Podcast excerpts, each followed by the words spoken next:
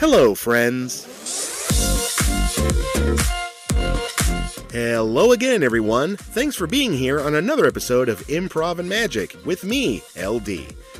I really hope that you're doing well today.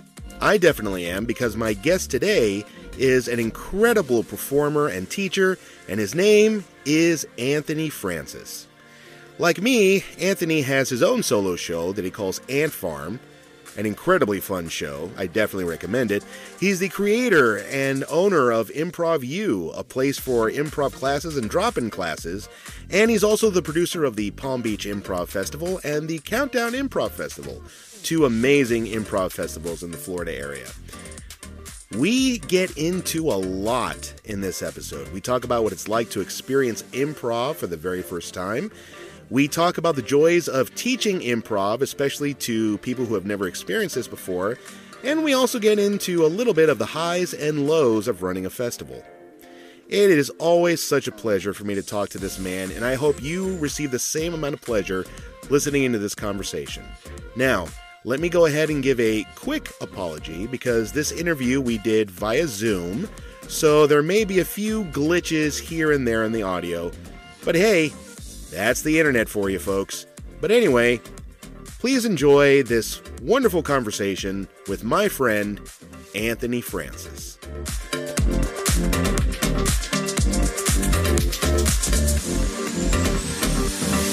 Folks, he's funny, he's fantastic, he's funtastic. He's my friend, Anthony Francis. How you doing, Anthony? Oh my God, LD, uh, you know, uh, fantastic is a phrase that I like and will now adopt. Thank you so much. That's well, that, that is my gift to you. Uh, thank you so much for being here. I'm, I'm very happy to see you. I'm happy to see you. When I heard you were doing this, I was like, oh man, this is great. You're such an amazing performer. You're such a consummate professional. I was like, he's going to do it in such a professional way. And you are. It's already super professional and great. You were already super professional and nice to me, even though I was about eight minutes late. So thank you. Thanks. Well, you know, I'm I'm happy, but I'm also sad at the same time because uh, you recently left us here in South Florida. You've moved on to uh, Orlando. Uh, I don't know if you have anything to be upset about because you're down in Miami, so you and I are still the same distance away from each other. I feel. Uh, no, I I did. I recently moved from South Florida, from the Boynton Delray area, the West Palm Beach area, to Apopka, Florida, which many people say, huh? And Apopka is Native American for the the potato eating place, and it is the world's largest indoor plant area. Uh, basically, if you need plants for anything, they grow them here. And so there's a lot of indoor, I guess they're nurseries, indoor plant growing spots. It's not right. my thing, but that seems to be what they're known for here. Also, there's a big Goya factory here, so I'm all over that. Uh, and it's nice up here. What's cool about it is it's it's just outside of Orlando, so you get like a nice, peaceful, small town kind of feel, but you're really still right near Orlando. Uh, and I really like not being blocked off by an ocean. You can go left, right, up, or down. Uh, you know, in, in, South Florida, you can only go up, down, or left. Um, yeah. You know, you can go right, but then obviously it gets more difficult. But you know, here I can go up, down, left, right, and it's uh, it's nice. We're setting up shop here. I'm teaching classes and I'm really enjoying it. I'm really enjoying the people and, and the community. I miss you and my friends and my students dearly. Uh, but I don't miss the rental prices and I definitely don't miss the house prices of South Florida, which is really why we moved. Had nothing to do with with you or anyone else. Well, you know, you are you are definitely a presence that will definitely be missed, but I'm sure everybody up there is going to be super happy with all the gifts that you bring to them they already can't stand me. They are already petitioning. No, no, no. We're we're yeah. Thank you very much. And uh, I will be back down. You know, we have the Palm Beach Improv Festival. We're still going to do that, and uh, we'll still come down and do workshops and visit. Like I said, all the friends I've ever known are down there. So it'll mm-hmm. be nice to come back and visit. Well, excellent. Yeah, I definitely can't wait to see you in person once again. Yeah. Yeah. Uh, I want to uh, start as I always do with everyone at the very beginning. So, um, where was it that you grew up? I was born in St. Mary's Hospital in Manhattan, in New York City, in hmm. 1982, and very quickly, uh, my family moved to. Shortly after that, they moved to Greenwich, Connecticut. I lived in Greenwich until I was nine years old, hmm. and my family fell on extremely difficult times and they uh, moved to South Florida, which was the only other place we had a winter home. We were snowbirds originally, and we had a winter home down here, so we moved down here. And uh, my family struggled uh, with bills. Uh, they struggled probably um, for the rest, I would say, for a very, very long time uh, until maybe mm, recently. but uh, but yeah, so so there was a lot of struggles there, and um, but that's that's how we started. So we moved moved to South Florida when I was nine years old and uh, moved to Boca Raton. I went to Boca Middle, Boca High, and uh, and that's kind of the beginning. So you did a lot of moving when when you were a kid. I moved eleven, maybe twelve times uh, from the age of nine to twenty-two. You know, one thing I often hear about people who move around a lot is that wherever they wind up, it's always hard to make that transition and to acclimate themselves into their new town or or new school. Uh, was that true with you? That was real hard for me. Moving from Greenwich to Florida was such a shock. Um, I went from living in a town where I had friends that I grew up with since we were really, really small. And uh, I encountered my first bullying experience in South Florida. I had never been bullied before. Uh, I had was friends with everybody. You know, school was we we were all we all were growing up together. You know, it wasn't, it was a different thing. So when I came to South Florida, I immediately was not liked, although I came in like I was liked. You know, I came in like I, you know, came from a small town. You know, Greenwich, Connecticut is a small town, albeit a, a very affluent town, but it was small town. It was just people just were nicer. And down here, I noticed that they were not as nice. Right. Yeah, I I uh, experienced bullying all too well when I was in elementary school. Although I didn't move around, uh, I knew everyone, but uh, boy, did I get it a lot in uh, in elementary school. And uh, well, it, it, just wasn't fun times. But I imagine, you know, always being the new kid, it's tough because you always have to adapt and adapt and adapt every single time. Like, how are you able to cope with being able to adapt so many times and with a new group of people? Well, the moving, a lot of the move, the, the first move from Greenwich to Florida was the hardest move. After that, all the other moves were local moves. Mm. Um, my family had a hard time with um, maintaining a steady income, so um, we we constantly had to move because of you know not being able to pay the rent, and uh, that was something that you know it was very kind of sudden and abrupt. But we would move from place to place, but locally. We stayed in the West Palm Beach area. We stayed in the Boca Delray um, uh, area, uh, more more the Boca, I would say Boca Deerfield area hmm. um, when I was growing up. So didn't really have to move schools that much. I went to, like I said, Boca Middle and Boca High without any problems. We kind of stayed within at least one area in that way. Okay. Deerfield's a nice area. My in-laws uh, have a have a home there in Deerfield. It's it's gorgeous. Well, I always love going there because they live right on the beach too, which, which is absolutely beautiful. Yeah, Deerfield's amazing. Like Deerfield's such a cool little town and uh, city, and it's it's got it's got its other areas too. I, I don't know why I said amazing. nice. It's nice. Can I go back? Let's take it, pick it up in three, two. Yeah, Deerfield's really nice. Deerfield's really nice. um, when you moved uh, to South Florida, was it tough for you to deal with being in an area where we only have um, hot weather and not having the seasons change and all that? Absolutely. I now that I'm even just in Central Florida, I feel better. I feel more relaxed. The humidity the humidity and I did not get along, and I never made peace with the weather. I never made peace with it. I need I need it to be a little drier and a little cooler for me. And uh, even this, even just you know being up here in Central Florida now is is the weather is a little different. You know, a little milder, I guess. Yeah, my wife uh, also she and her family moved around a lot, and uh, she they lived in um, in St. Louis for a while, and they lived in um, uh, South Carolina for a while. And then when my wife and her parents finally moved down to Florida, she's always telling me about how much she misses the fall. She misses she misses the foliage. She misses well, she doesn't miss the winter too much, but you know, she misses feeling the seasons are are, are changing.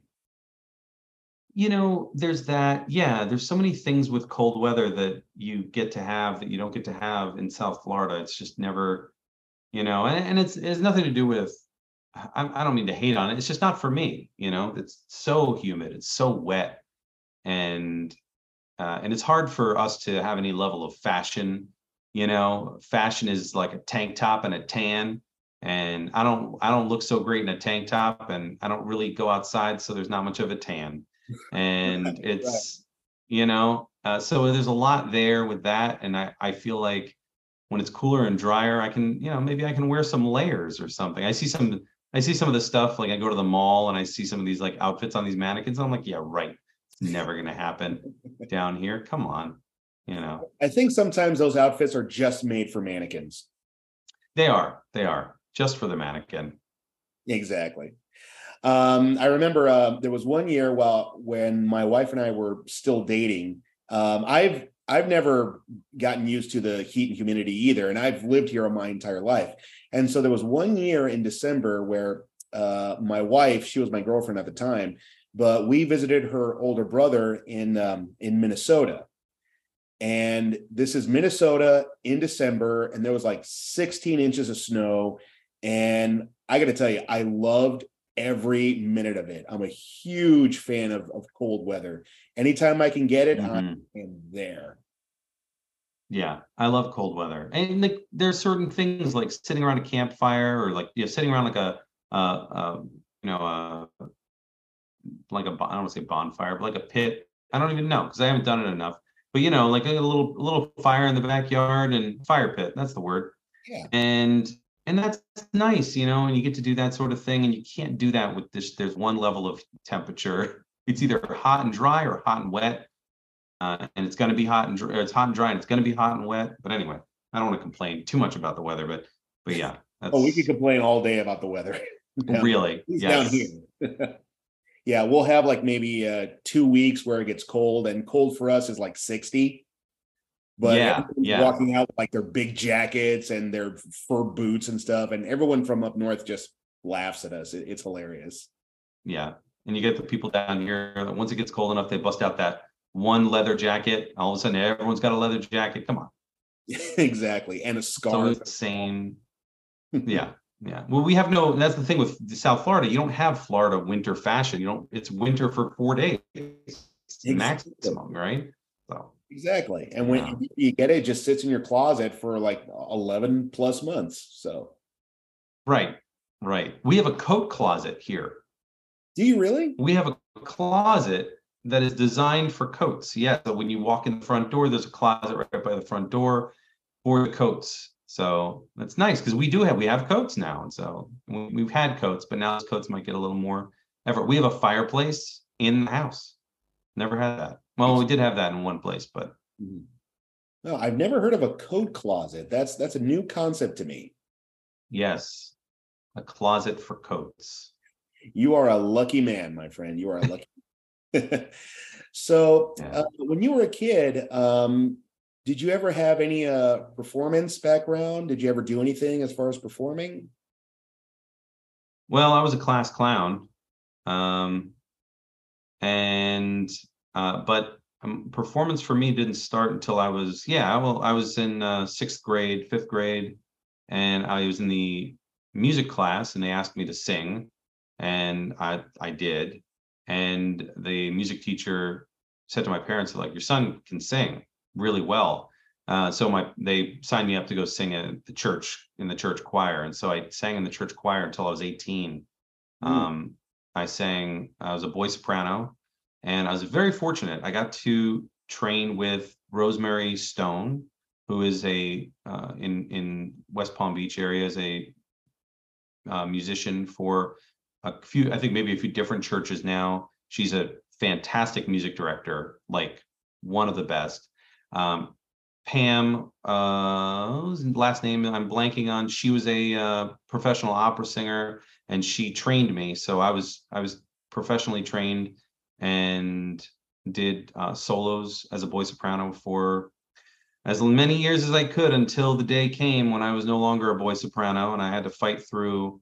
Uh, that's when I was doing I was doing the teen mass at that time, so I was doing like the 6 p.m. mass, and uh, I did that and did a lot of Christian kind of Christian rock, light Christian rock music, uh, not rock music, but it was still choral kind of music, and I did that until I was 18, and uh, then I didn't really pick up music again until I started doing musical improv when I was 30.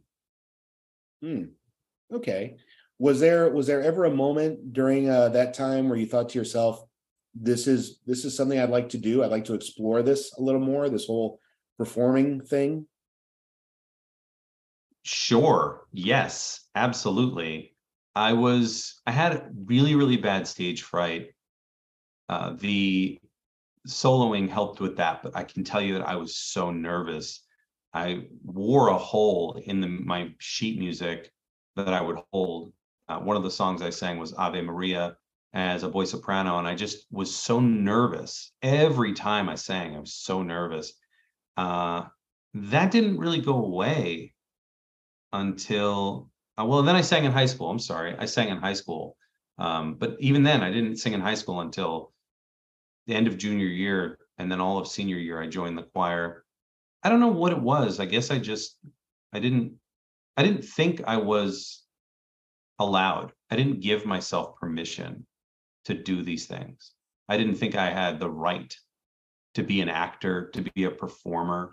I didn't think that that was something that i had the right to do which is a a terrible thing to think and no one should ever think that. And whenever i have students now that say oh i can't be that I say you absolutely can be that, and I give you permission to be that, and I hope that you give yourself permission to be that, because that was what was holding me back was my lack of giving myself permission to be who I want to be, yeah. and being terrified. I wouldn't even whisper it. Yeah. Why, why do you why do you think you didn't give yourself permission at that point? Oh, I have no idea. Uh, I just didn't have the confidence. I was uh, afraid. Um, it took it took a lot, and it wasn't until I was 28 when I really pursued acting. I actually took an acting class uh, because I had uh, I was doing video production. I actually went into a field that was adjacent to performance because I was terrified of the performance. I can be in video production, sure, that's a job I can do. That's a job I'm permitted to do to be behind the camera but I'm not allowed to be in front of the camera. But the truth was, I was. And uh, so I did, I started in video production and then I started doing voiceover work because I thought that would be a great way for me to spread my wings and be an actor and express this thing that I was dying to express inside myself without anyone seeing me. And I could secretly be an actor. And that's one way I could maybe get around this approval, uh, you know, in air quotes, approval. And uh, and I did that. And that's where the confidence started to grow. So it took a very long time for me to build that confidence. So finally, when I was, I think I was like about maybe 26 when I started doing the more acting, more voice work because I was doing commercials. So I did the voiceovers for commercials and things like that. And then finally, after years, um, more years, I, I can't tell you how many how many years, but um, too many. I said, you know what, I'm going to take an acting class because I looked at a YouTube video and I said, you know, in YouTube video, it said, you know, a voice actors should take acting classes because you're acting. And I'm like, yeah, I should do that. And so I took my first acting class with uh, Michael Joya in Fort Lauderdale, the acting school of, uh, of Fort Lauderdale. And he taught me how to be an actor. And then he offered me an improv class. I was like, well, I'm funny, I'm witty, yeah, let's do it. And at the time, very naively thought that's what improv was. And now I realize improv is incredible. And the acting uh, was, uh, improv was my passion. I loved it to pieces, to itty bitty pieces. I couldn't get enough of it. And I had to just dive into it completely. And I love improv because I know I love improv because improv has hurt me. Improv has been very difficult at times. Following this has taught me, has, has introduced me to people I wish I'd never met, but it's also introduced me to people I can't live without and has given me tools and, and, and abilities I never thought I'd have. And uh, so I'm I'm in love with it because no matter how much it hurts me, I still keep coming back to it. And I know that I know that in the end it's it's ultimately um, the best thing in the world for me. You know, what was the question? you know, it's really interesting how you know you are definitely a, a trend of what I see a lot of people in improv where if you hear a lot about how they began, they always start off kind of the same way, similar to you, where they say, "Oh, I could never do something like that. Uh, I'm not good enough to ever do something like that."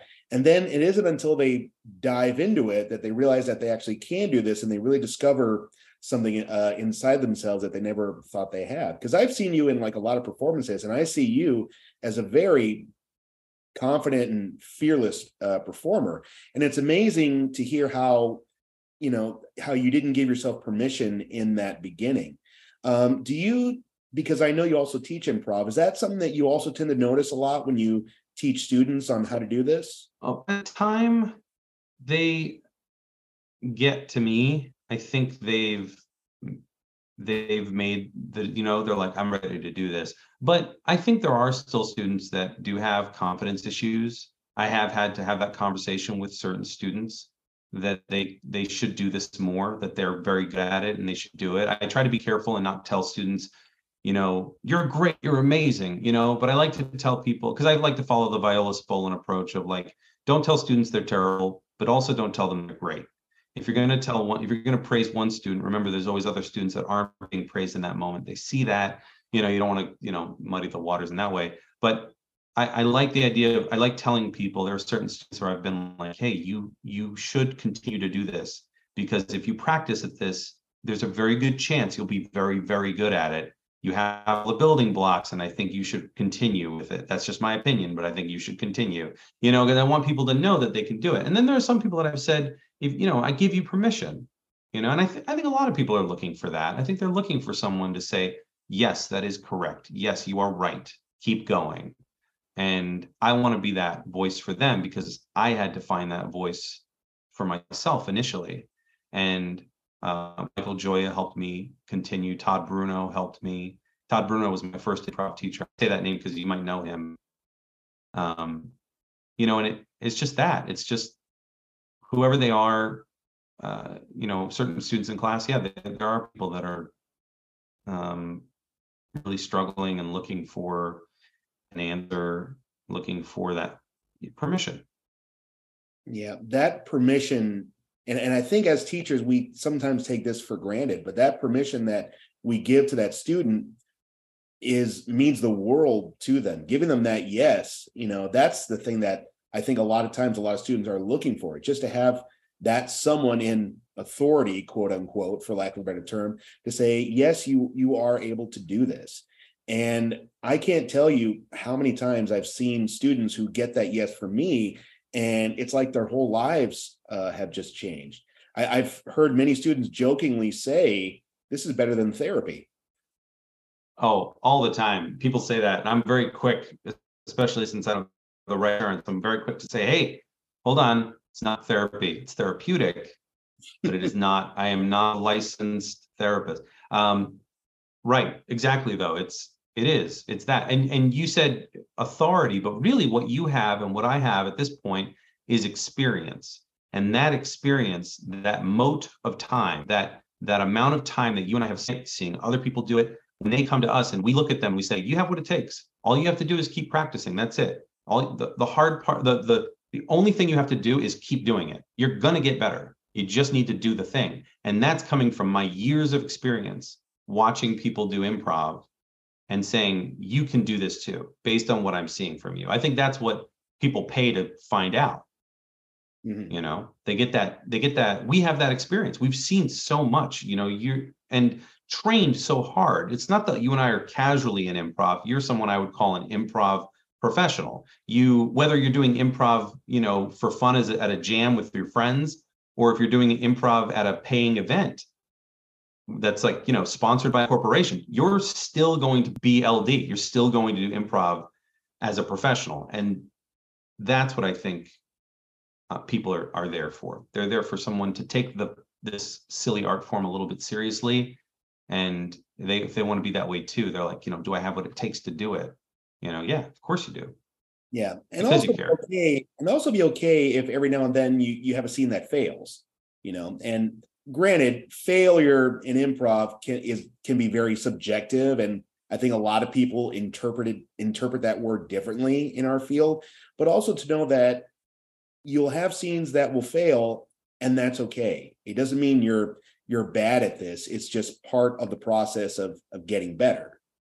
Well you are your your improv is yours and you're in your own context. So when you get on stage not only is it about all the time and effort you've put into improv but it's also about where you're at right now in your life.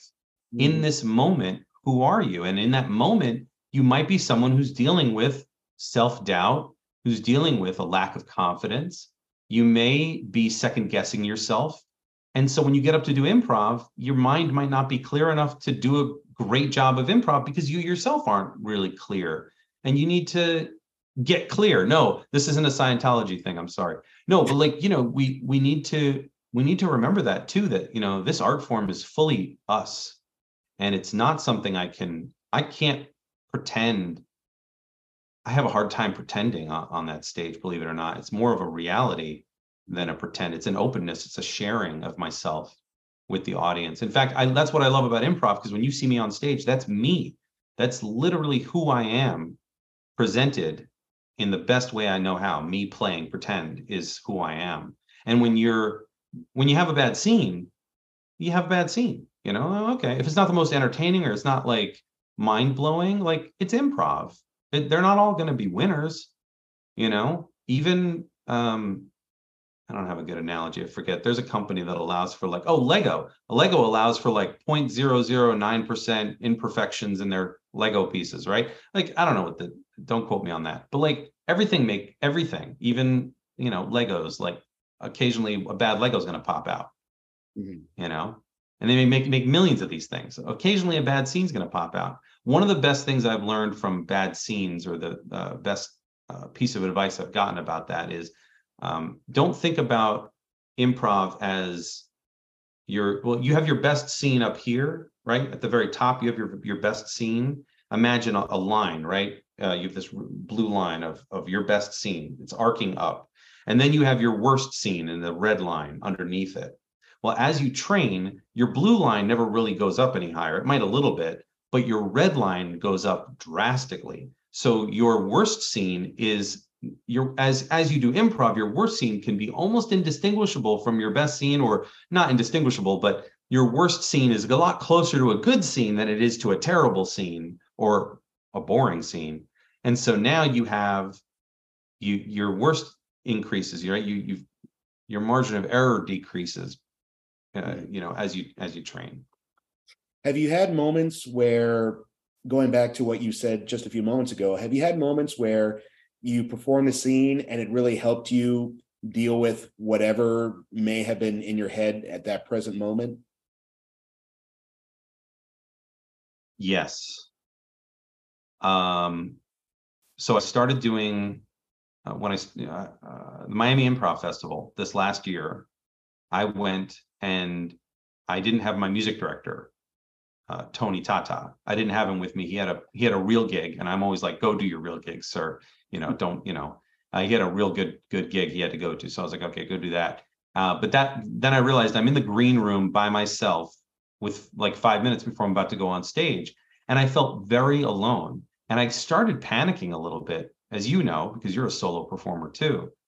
I started to panic. I knew I wasn't going to do music in that show, but I also really felt this huge kind of anxiety kind of wash over me and um and when i went out on stage i i didn't know what to do like i didn't know i felt so uh i had no no vision i had i couldn't see ahead you know and um which and I can't, right? Because we can't, because we're about to go on stage and we're about to improvise. You know, your brain always goes, um, you know, oh, maybe I'll do this, or maybe I'll do that. And it's like, oh, no, no, no, we can't think about that.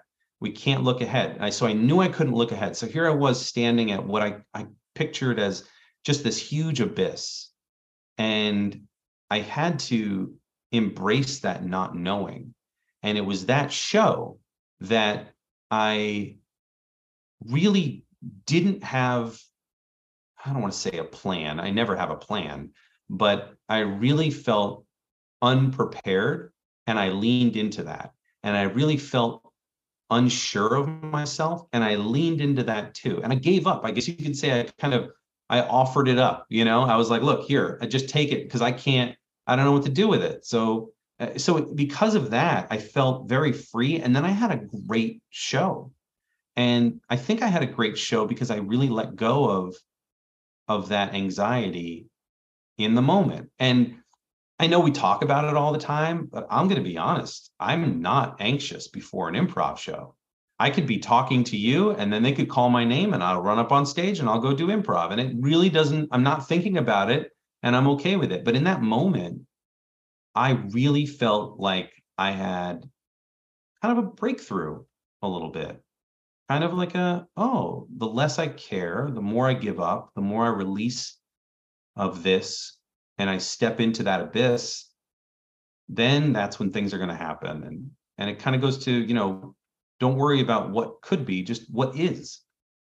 And and I don't know what is until I get out there. And that's that's kind of freeing, you know. So that was really a an, a a show that I think back on a lot and think about that. And uh and it's helped me so much. It helped me recently. I just did well, I just had my goodbye show which was very nerve wracking. I got really nervous because it was like a, a high school reunion in a way. It was like students I had taught from years ago showed up and people were there that, you know, that I love and I wanted to do a good job for them. And so there was a lot of pressure. And I was like, oh, yeah, just remember the green room at MIF, you know, and remember that feeling and, and lean into that abyss and, and lean into that not knowing. And I know we say it all the time, like, oh, it's the it's the unknown, you know, but like I really felt it and it was really scary. Yeah. Well, uh, I, I, remember yeah. that show. I, I, did see that and, and I absolutely loved it because, you know, it was just you just having fun up there. You basically created your own kung fu movie. And and it was just wonderful right. to see. And you know, I absolutely love the stuff that you're saying because it's become my new philosophy too. Because one thing I've certainly been working on within the past two years or so is lowering the bar in my head. Mm-hmm. I'll give you this example. When I first did my solo show, uh, again at MIF in 2020, and of course it was January 2020 before the world closed down, obviously. Oh, yeah. Um, it was my first festival that I ever performed at. And it was the first festival I ever did as me, not holding the JTF banner, but uh, just for the first time, my own thing. And so I'm backstage in the green room and I'm really hyping myself up thinking, okay, this is going to be my my my big breakout moment. And so I go out on stage and I did the show. And afterwards, I was actually very depressed. I was very, very mopey and I was actually angry with myself because I really felt like, man, that's that I that was not as good as as I thought it would be. That really was not as good as as I believed I could do. I didn't even bother to watch the next show afterwards, which was Mark Sutton and Joe Bill, by the way. That's how upset I was. And then after a while, uh, my wife just finally said to me, What the hell's wrong with you? Why can't you just be proud of what you just accomplished? And the funny thing yeah. about wives is that they're usually right. Oh God, mine's my wife is right all the time. It's infuriating. Um, yeah. yeah, your your performance was so good. I remember watching you and I was like, oh, he's just as good, if not better. And here I am thinking I'm breaking new ground doing solo improv, but LD's got it. He's got it nailed down. Uh, so, I mean, not that we're in any sort of competition in the sense that, you know, because we're friends and all that, but like I was proud of you. I was impressed by you and you do things in your solo show that uh, that I need to work on in my show. Hmm. And so you helped me and helped educate me through your performance. And it's interesting that you feel that way because it's just ridiculous. I I have to take a pause because I wasn't expecting to hear that.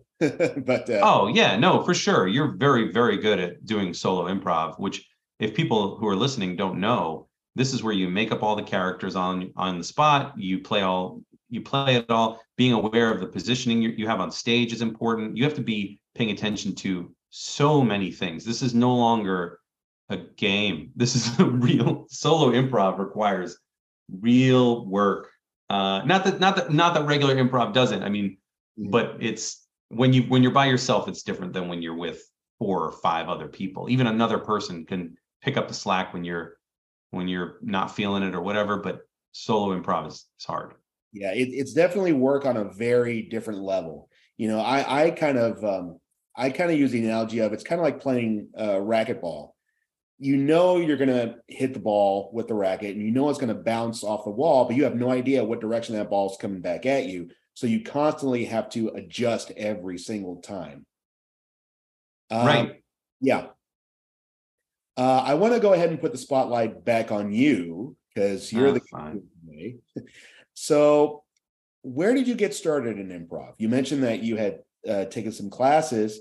Um, and so where did your improv journey begin?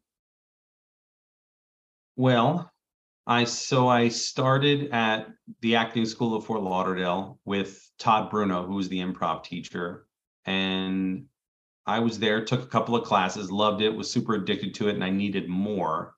I reached out to the nearest improv theater I could find called Just the Funny. And I was in contact with someone there over email, and I was like this close to signing up for classes and going down to Miami to do improv, which would have destroyed me. That the drive to Coral Gables would have killed me, but I didn't care. I was so excited to to, to do more of this, right? So I was real close to joining just the funny, uh, which probably would have been great.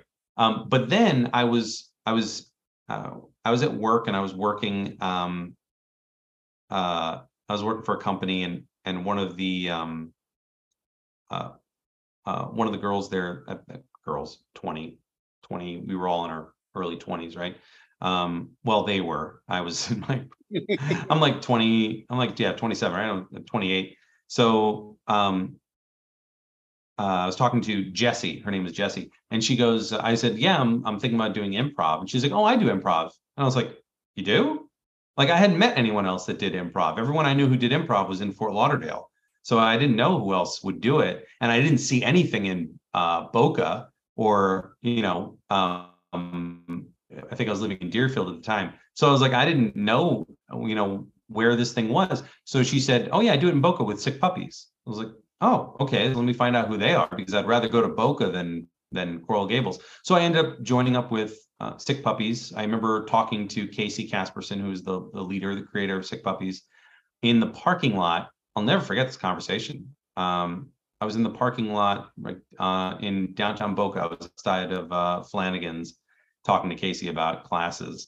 And he was like, well, come to a show. And I was like, oh, yeah, I'll, I'll definitely come check out a show. I never did. Uh, but I ultimately I went to my first class and signed up for classes there. And um, and I just did a bunch of bad improv for, you know, for two and a half years. Uh, and then I got bored with improv and I thought, eh, I get it. It's I, I've reached the limit.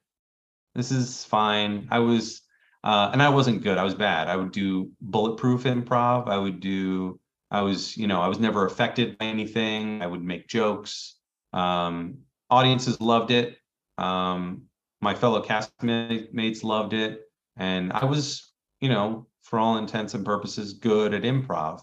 But two and a half years later, took a workshop um, with uh, Dave Razowsky, and um, and that showed me that improv is miles deep, miles miles deep, mm-hmm. uh, and it doesn't end.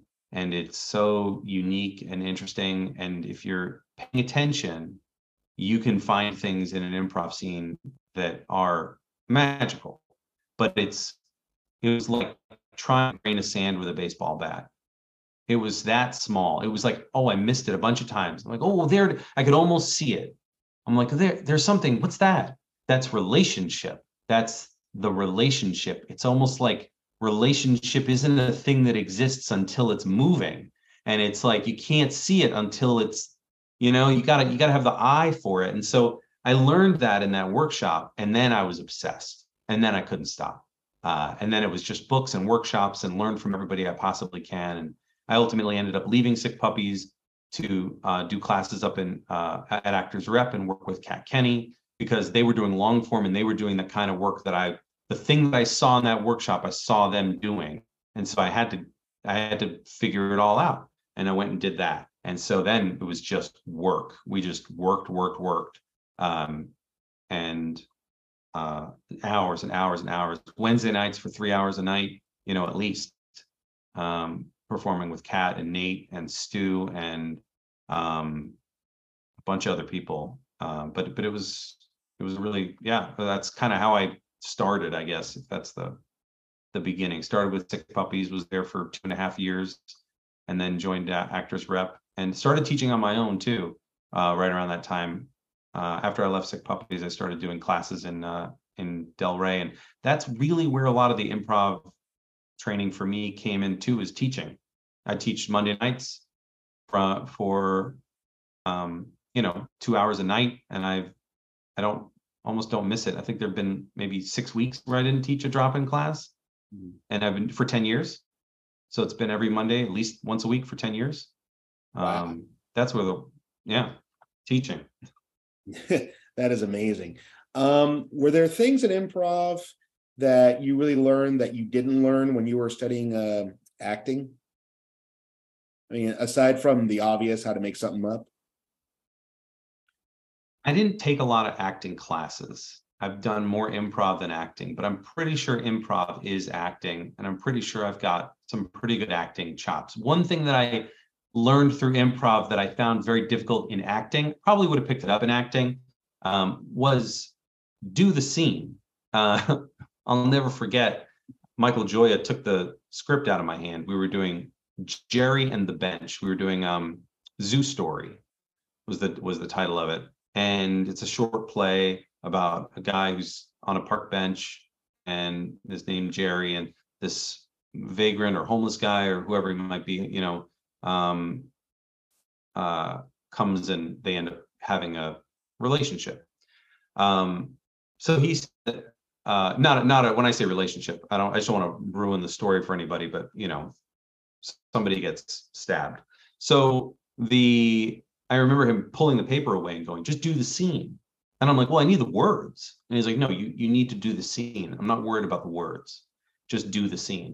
Mm-hmm. And that for me, I feel like is acting in its entirety. Michael Gioia said this too. He said, when when the when the director says now in the scene it calls for the actor to look at the other actor, the other actor shouldn't look unless the words coming from their co-star make them look. Mm. They, that that the actions that you have within the scene with your partner shouldn't be done because they're said to be done in the script. They should be done because the the emotion and the and the words and the way that they're said drive you to that. Um, so it's not my job to turn and look at my scene partner. It's my scene partner's job to make me turn and look at them. Mm. And uh, or from my point of view, it's not my job to say the line and then my partner's going to look at me. It's my job to say the line in such a way that they look at me. And it's relationship. It's it's one human whether the lines are scripted or not, but saying those lines with the emotion that triggers the other person to do their part in a real way. I think that's what we're trying to get to, um, to for believability, so that when we tell our stories, they're believed. I think that's it. That's that's what I really took away from acting. Um, you know, um, I think that's everything. I, I I should take more acting classes. I want to take more acting classes and not just improv classes because I feel like with improv, I've got all the I've got all the heavy lifting down. But maybe not some of the nuance. And I would like more nuance because I've seen I've seen that nuance and I wonder if I have that. And I don't know if I do.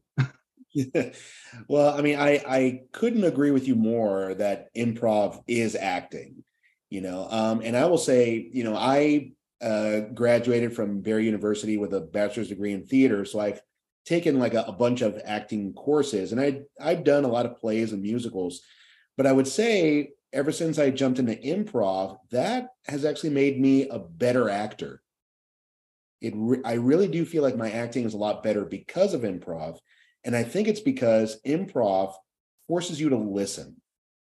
And right. it's very easy in a play or a musical to just listen for the lines without really listening. Exactly what what you said. You know, my job is not to turn. My job is for my partner to say something that causes me to turn.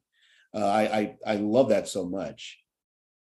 Yeah, yeah. Michael Joy is a great acting teacher. He really helped me out uh, with because I was coming in so green.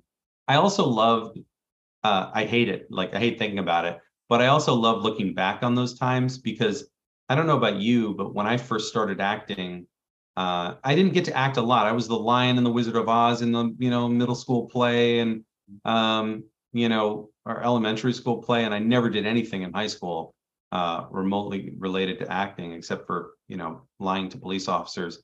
But you know, like it it's it's so fascinating. It's just fascinating. It's so deep. Um, the whole thing. Yeah. So tell me how improv you got started. Ah, well, we started doing the drop-in classes. I went to Pompey Park, which was a community center, and all I wanted to do was just cut my teeth as an as a teacher. I did some teaching for sick puppies, and taught level classes all the way up through level five. I took a, a group all the way through that uh, and loved them to pieces. I'm still friends with some of them today. I'm still still friends with all of them, but um, but you know, I still I still stay in touch with with some of them. Um, Allison Martin, um, Will Hatcher, uh, plus Pierre. Uh, you know, these are people that I just, you know, we did that. So I I started doing my own classes, and I said, you know what, ten dollars, two hours. I don't care about the money. I, I, I charge ten dollars because the room is thirty bucks an hour, and I figured if I have three students, I'm going to break even. I needed to put down a hundred dollars security deposit, so put a hundred dollars down on my own money. It's the biggest investment I've made in myself uh, ever, and um, and I sat around and I started teaching drop-in classes. The first night I had five people. Uh, this was uh, I think October 2015, and then um, then the next night, I had like three or four people. Uh, the next night, nobody showed up. I went home early, and uh, and then uh, one night, 33 people showed up in one night. Wow. And this room could not hold 33 people. I had people waiting outside for a chance to come in and do improv. Wow. Uh, it was very strange. Um, so from there, um, we started doing drop in, and the drop ins never saw less than 15 people a night. I always hmm. had at least 15 people in that room a night. Uh, and then I had like $700 in cash on my desk at home. and I was like, I don't, I don't know what to do with this money. and it can't live here. I can't have like cash in my house. I just, you know, I don't know. So I, um, I talked to Marissa, my wife. We were actually, uh, we, we were driving up to Orlando, and on our drive up to Orlando for one of the trips we were taking up here for whatever reason, probably Universal, uh, we formed ImprovU. And ImprovU started as a nonprofit because I didn't expect to be making money from this thing. The problem with a nonprofit is you need to have a board of directors. And I tried that and I found that to be very difficult. I went to lunch with one person who I knew professionally. And after having lunch with them, I dissolved the nonprofit and said, I do not want anyone else's opinion that isn't in it. You know, I don't, I just, it was a weird thing. So we then became a, a for profit company. Um, and then, you know, again, I'm not really trying to profit. I still had a job, I was still in a career, I still was a video producer. So I'm like, okay. So I, you know, ImprovU exists for the purpose of training people and, you know, offering classes and things like that.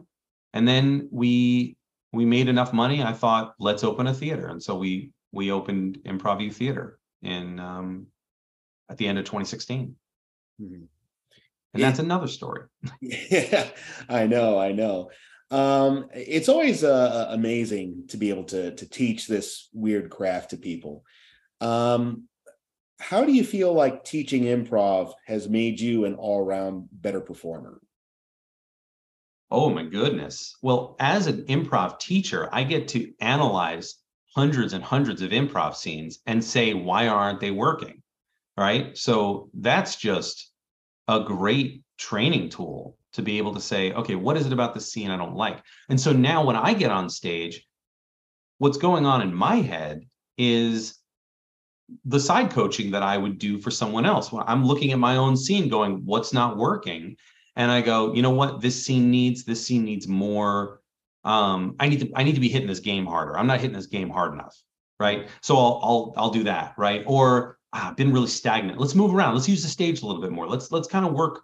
Let's, let's, let's use the space a little bit more than we are right so i've got these little side coaching things that are happening for me or i'll be like what have i given have i given my partner enough do they have enough to go on you know what i haven't really gifted them enough let's gift them some more and that's kind of what's going through my head is this kind of like side coach kind of a voice um, that's kind of helping me course correct as i go but that comes from all the classes and and and teaching people and um, the miscommunications that can happen, the frustrations that can come from working with certain people.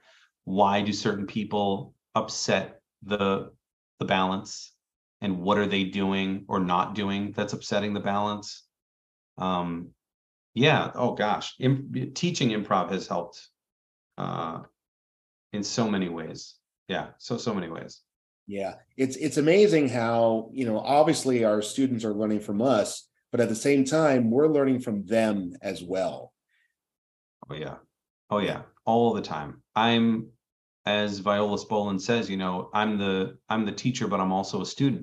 Mm-hmm. and if you have any insights into this these games or activities that we're doing let me know because they might be insights that i don't see myself which has been the case. I've had students tell me things. I'm like oh yeah i never thought of it that way because i'm one person you know?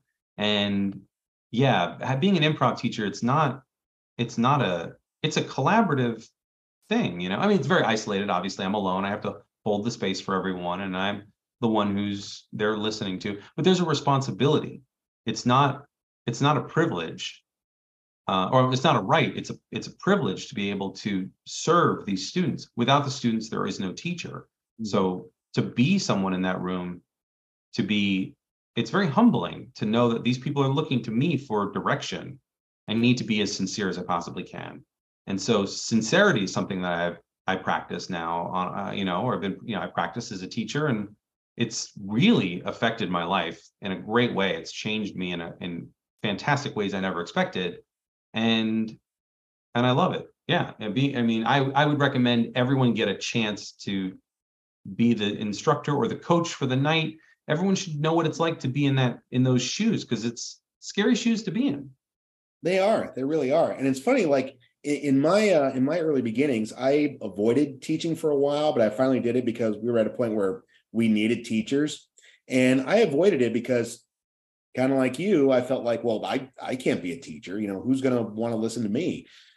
But then I think what finally what finally did it for me is the realization that I'm not there to be someone of authority and say, all right, minions, here's how this craft works um, i'm i'm there to have fun with you and i'm there to help you realize how much fun this could be and so now i see teaching not as you're my students i'm your teacher i see it more as this is our opportunity for all of us to have fun together and make discoveries together both you as the students and me as a teacher as well absolutely um, and the other thing too when it came to improv I wasn't confident. But when it came to teaching, I had taught before. I had taught martial arts for five years.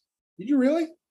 I was a uh, I, I was with the American Taekwondo Association from 18 to 23 or so, and uh, I was a uh, third degree black belt and was an instructor. and was being groomed to open my own taekwondo school which oh, no I way. absolutely did not want to do.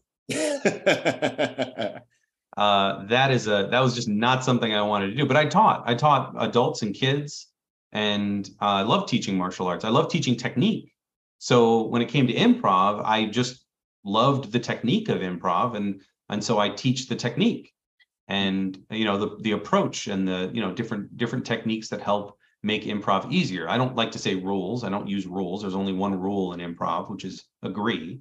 But everything else is technique. And I I equate I explain it to students as I'm not going to tell you what's right or wrong, but you know, let's say if we were painting a picture and you took your paintbrush and you dipped it into the paint, and then you dipped your your hand in the paint, and then you went all the way up to your elbow, and then you pulled it all out and you tried to paint a picture, I'd say, hey, that's fine if you want to if you want to work that way.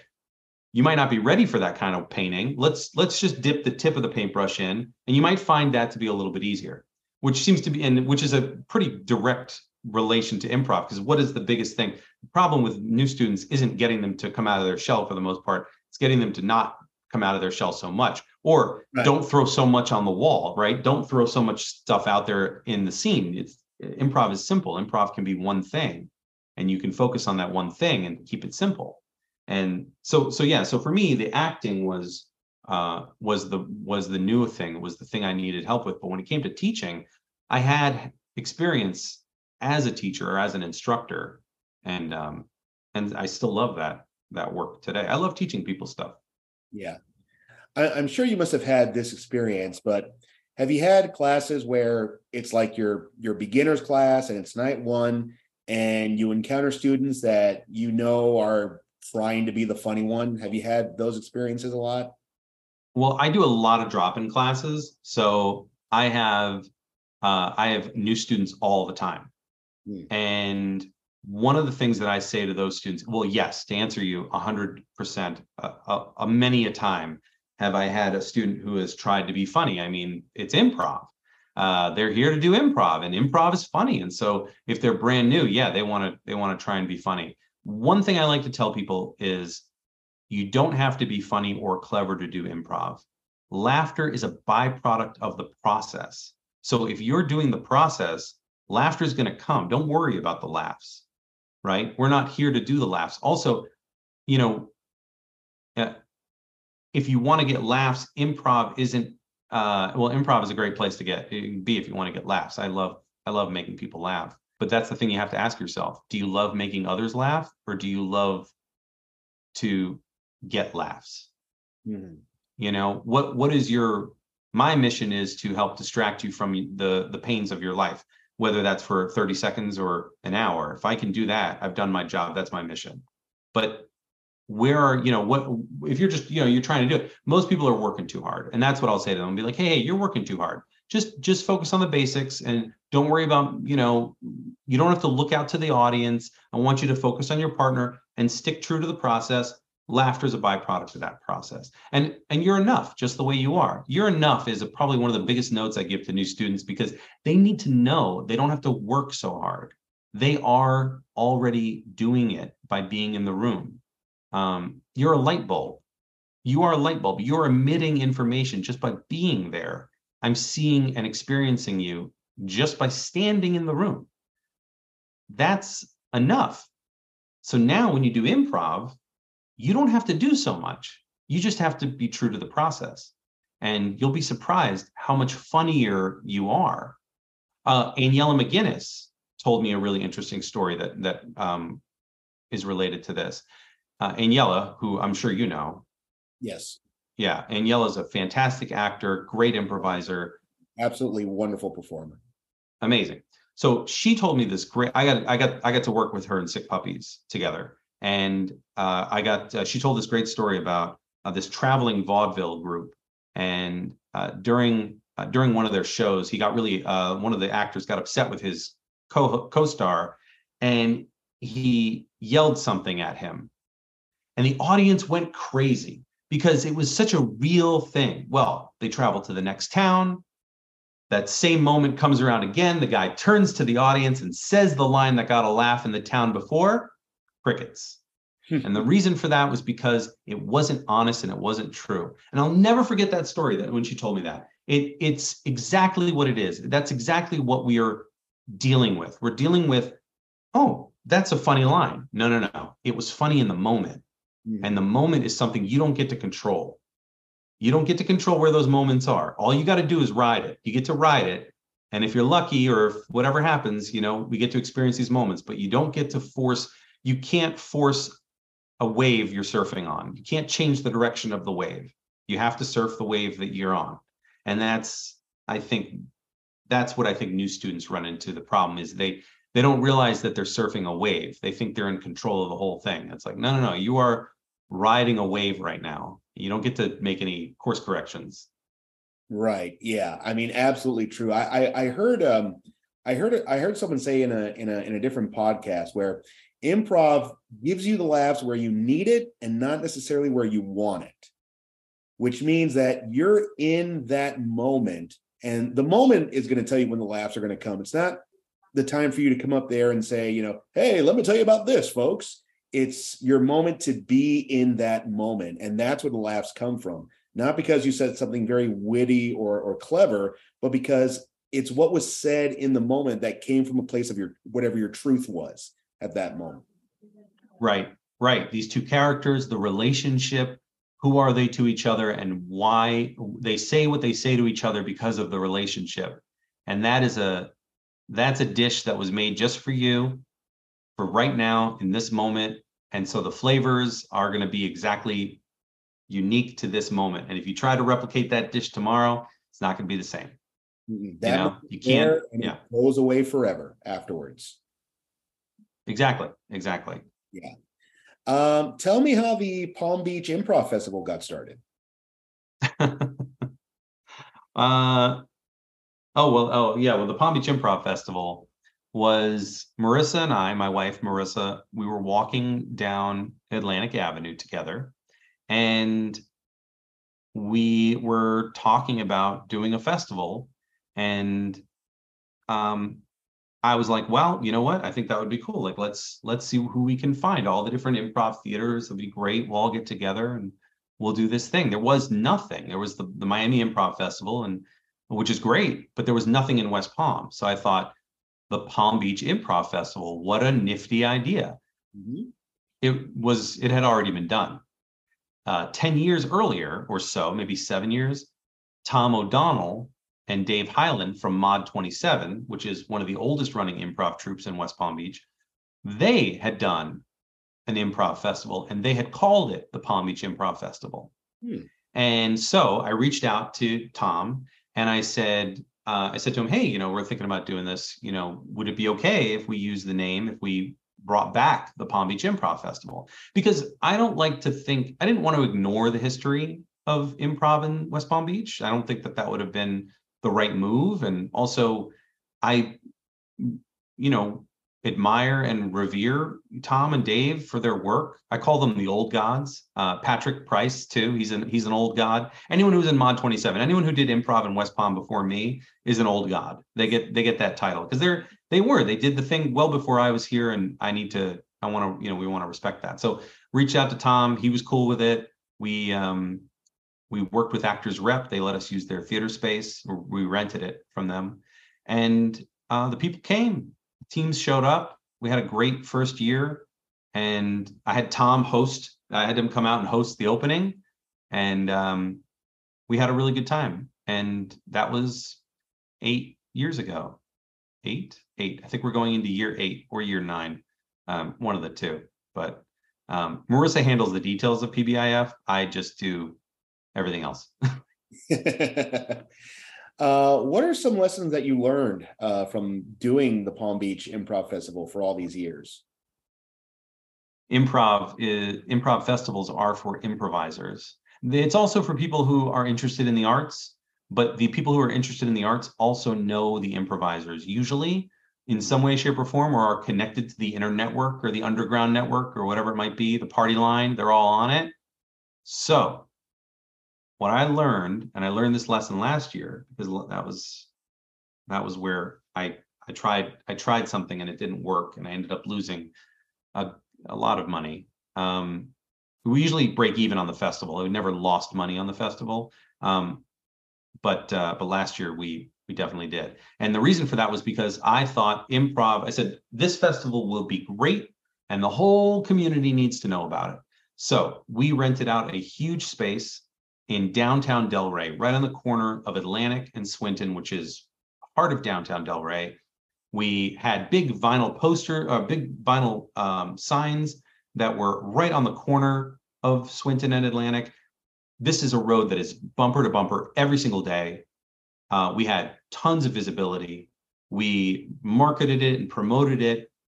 And after all that was said and done, what I learned from that was I'd rather just do improv for improvisers because the people that did come in off the street, the people that did come in from the marketing and the advertising that didn't know anything about improv in the festival, I don't know if they really appreciated it. I don't know if I really want to waste my time, effort, and energy into getting those people in the room.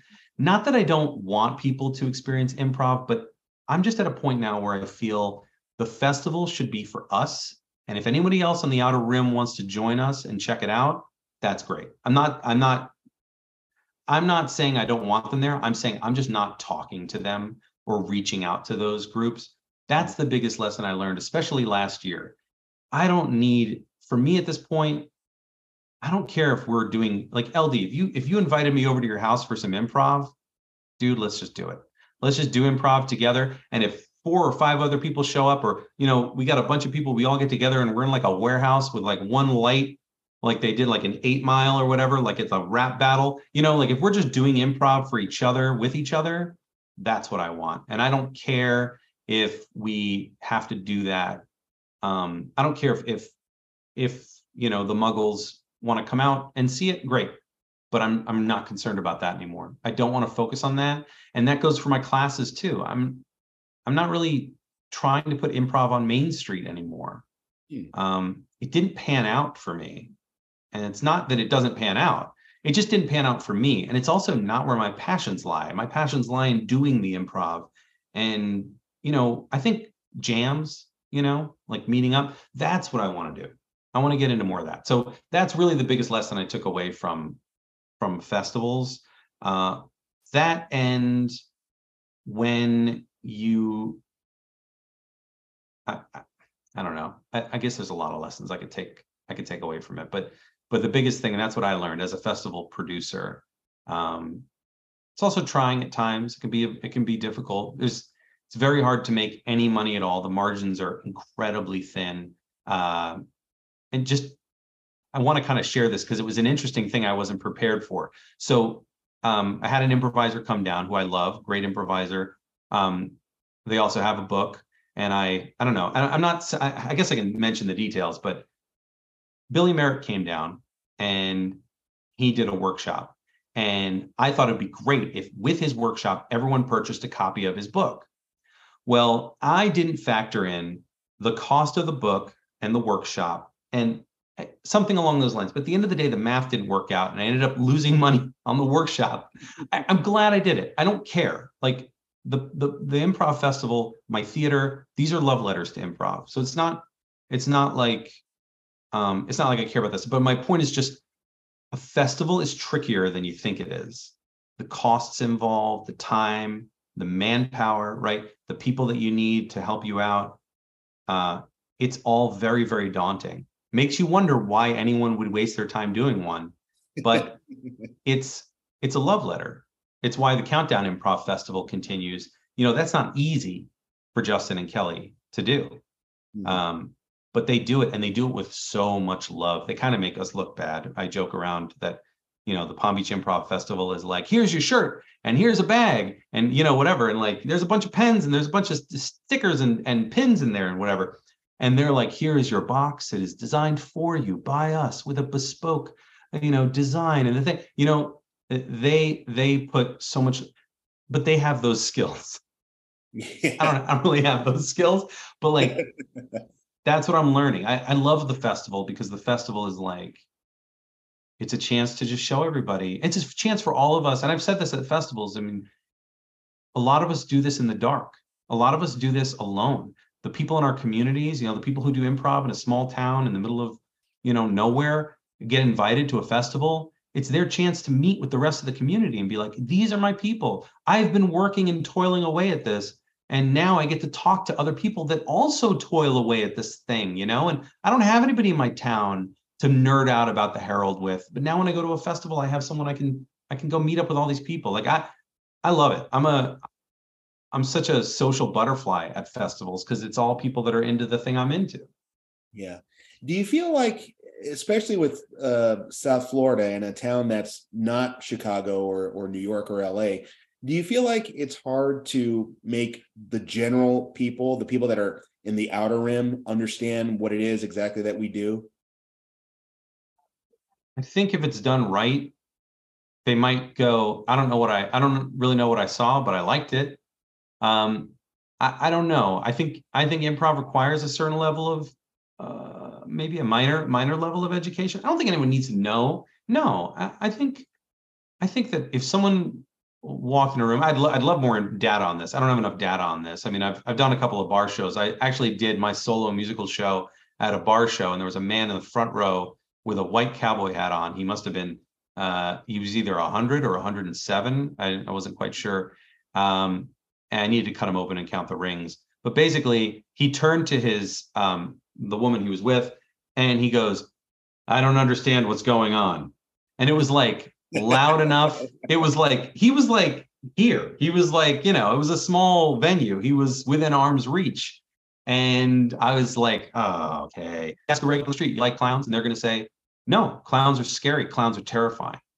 That's not necessarily true. Clowns are amazing. Clowns are the heart and soul of not only our art form, but like they go back to Egyptian times, maybe sooner. It's a connection to the spirit world. Clowning is fantastic when done. You know, when you're not looking at, you know, not just the bozo clown, which is a type of clown, but when you're looking at um, real, uh, like French clowning work, is some of the most moving spiritual work I've ever seen. So do they get it? Maybe not all the time. Improv, uh, I think Casey Casperson said this improv is like steak tartare. Long form improv is like steak tartare. You know, you can appreciate it if you understand it, but if you don't understand it, you might be like, eh, it's not for me. Uh, you might wave it away or whatever. Um, you know, short form is super accessible and easy for most people to to get into. I think that's what it is. I think it's one of those things that I think long form improv, if you just plop the average person down who's never seen it, I don't know. I'd love to know. I'd love to know what their reaction is and then question them after. I'd love the data on that. Um, but I think we've had enough experience to say they don't like it. Right. You know, they don't really want it. I think I equate that to the same thing with clowning. Look at clowns. That's how you, that's how you might feel about it. Yeah, it's or definitely for everybody. That's true. Right. Yeah. Well, at last year's uh, PBIF, there was a really special moment that happened, and I got to witness this, and I thought it was really, really great how you had this group uh, of uh, younger kids, these um, what you would otherwise call inner city kids, who you had been teaching improv to, and one of the people that uh, I guess is like their director came up and talked about how through your work through improv you made a very special impact on these uh, young people's uh, lives. Um, talk to me a little about how much that meant to you just to just to see that and to hear that. Uh, dupree uh, who runs the ejs project um, uh, that yeah that's great. I mean i i work i work with those kids i worked with those kids once actually. I came in and did it and did an event with them um, like you know team building and work you know some improv games and activities and things like that uh, it was really great. They were so receptive to it and i love doing that kind of work because it's confidence. That's what you're getting when you do these things. You're building your confidence you're building your communication skills and that's something everybody needs to be successful no matter what job you have you know i hear people talk about you know because i'm in i run my own business so people are like, well, I don't know if I can handle the, you know, the the not knowing, you know, when the next sale is going to come. And I'm like, well, you know, when you work for an employer, especially in South Florida, it's a fire at will state. You know, you don't have to, you know, they can just tell you thanks, goodbye. You know, so nothing is guaranteed. And you then have to go sell yourself again. You know, think about it. We all have to sell ourselves. And uh, young people, especially in the beginning, they have a harder, you know, you and I, we've been we've been in the game for years and years. We have a resume. It gets to the point where, you know, you start dropping stuff off your resume and it's like, yeah, I've worked here and I've worked here and that's it. You know, they don't have to know all the other stuff. But college kids and high school kids, their resume is like, yeah, like 18 jobs, you know, like who right. knows? They're still trying to figure themselves out. So you have to sell yourself no matter who you are, no matter what you're doing. Uh, you have to sell yourself. And whether that's, you know, for a, a one a one-time widget that you're selling to someone or a job of unlimited number of years for uh, you know $60,000 with paid with benefits and health insurance, right? You're going to have to sit in a room and you're going to have to sell someone on yourself. And the only thing you really need for that is confidence. Yeah. Everything else is is the details, but the confidence is what you need. So working with them was great. Getting to be able to share that gift with them was great. Um, I can't take credit for for uh, those kids and their successes, though. Dupree is um, uh, just an incredibly generous soul, and and he, him and everyone else in that group is at EJS. It's just a great thing that they're doing, especially in downtown Delray. I can't tell you how dangerous it is there, and how much, especially Florida, needs more help for young people of color than ever before, especially now with with what's going on in South Florida. Yeah. Well, I mean, I loved watching that moment so much because it served as a big reminder about how this craft really is for everybody. You know, everyone who has a desire to learn something new about themselves, build that confidence, and just do something new and share with other people, it really is for everybody. Well, and you know, on Sunday when you were there, you did an amazing magic show for the kids. Yes. And also for the adults with, yeah, yeah um, the adults with special needs. And then I did improv with them, and I work with them a lot as well. And that group is uh, is just a fantastic group of people. That's a great population. Uh, they need improv just as much as we do, and um, I love doing that work too. Well, Anthony, I love you, my friend. I mean, you you have definitely a big resume, and you know you are someone to be highly respected in in this art form. And honestly, I see nothing but wonderful things. And I know everyone up there in that town is just going to love everything that you do. Stop. um, I'm just glad to, I'm glad I get to do this. And um, that, you know, the Central Florida improv community has been so supportive so far and so far. So far. No, uh, no, no, no. Uh, they've, they've been super supportive. So I'm, I'm super excited to, to keep spreading the love. Awesome. I'm going to ask you one final question. And this is the question that I ask everyone at the very end. And this can be related to anything. What's the one piece of advice that has served you well that you want everyone else to hear? I'm thinking.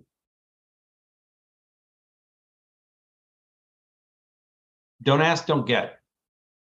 That's something we say in our house all the time. And man, that's the truth. Don't ask, don't get. Uh, if you don't ask for it, you're not going to get it. Mm.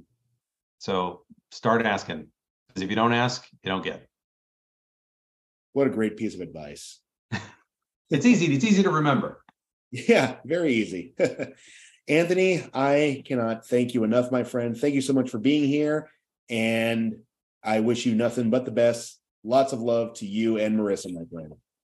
You're amazing. You're a wonderful human being. And I'm so excited to get this interview started. Thanks for the chat. So, what do we do? How does this start? How do we do this? Uh, we, I oh, did, do, I do oh, something it, with it and get it on the podcast somehow. wait, so this is is it over? Did it end? Uh, uh yeah, I think this is a good. Is it just starting? Are we starting now? Uh, oh yeah, th- this was all just a warm up. We're we're gonna start now. Yes. All right. Ask me anything. I'm an open book. No, all right. All right. It's a terrible bit. Thank you so much. Thank you, Anthony. Goodbye. Bye. You can't get what you don't ask for. What a great piece of advice. You can tell how much he really loves his craft and, well, how much he loves sharing it with everybody. My special thanks to Anthony Francis for joining me today. be sure to visit his website, which is theanthonyfrancis.com, to learn more about him and the Improv U, that's the letter U, dot com, to learn more about Improv U for improv classes and team building experiences. And don't forget to check out my website, togetherbymyself.com, where you can learn more about my solo show and my improv workshops. Once again, thank you so much, Anthony, and thank you, wonderful listeners, for joining me today. Catch you next time on Improv and Magic. Thank you.